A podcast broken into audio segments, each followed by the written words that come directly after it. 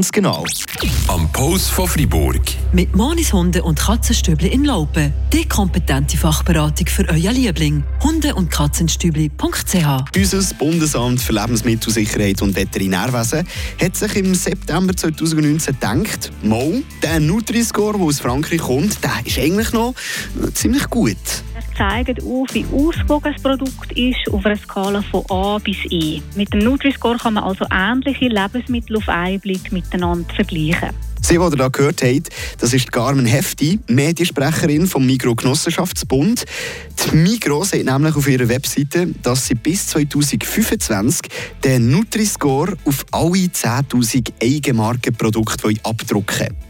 Anburi Geisbühler ist Ernährungsberaterin aus Dödingen und meint zu dem Nutri-Score, es ist wirklich eben Zucker, Fett, Gesamtkalorienmenge, Salz. Das sind die Sachen, die man hervorhebt. Das sind eigentlich auch die Sachen, wo man weiß, dass sie auf bestimmte Krankheiten, sei es jetzt äh, Adipositas, Herzproblem, ähm, äh, einen Einfluss haben. Aus dem, aus dem Ecke heraus kommt das eigentlich. Klar, und das ist eben noch wichtig. Es geht hier nicht um eine allgemeine Bewertung vom Produkt, sondern um die Bewertung in dieser Produktgruppe.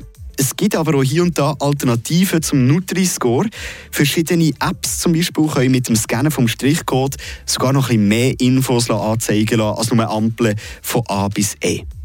Zum Beispiel die App Yuka. Y-U-K-A. Die zeigt dir zum Beispiel auch noch genau an, welche Stoffe, die drinnen sind, bedenklich sind. Zum Beispiel unsere Freiburger Knoblauchwurst in Schibli, die es in der Migro gibt, wird mit 0 von 100 Punkten bewertet und hat einen riskanten Zusatzstoff drin.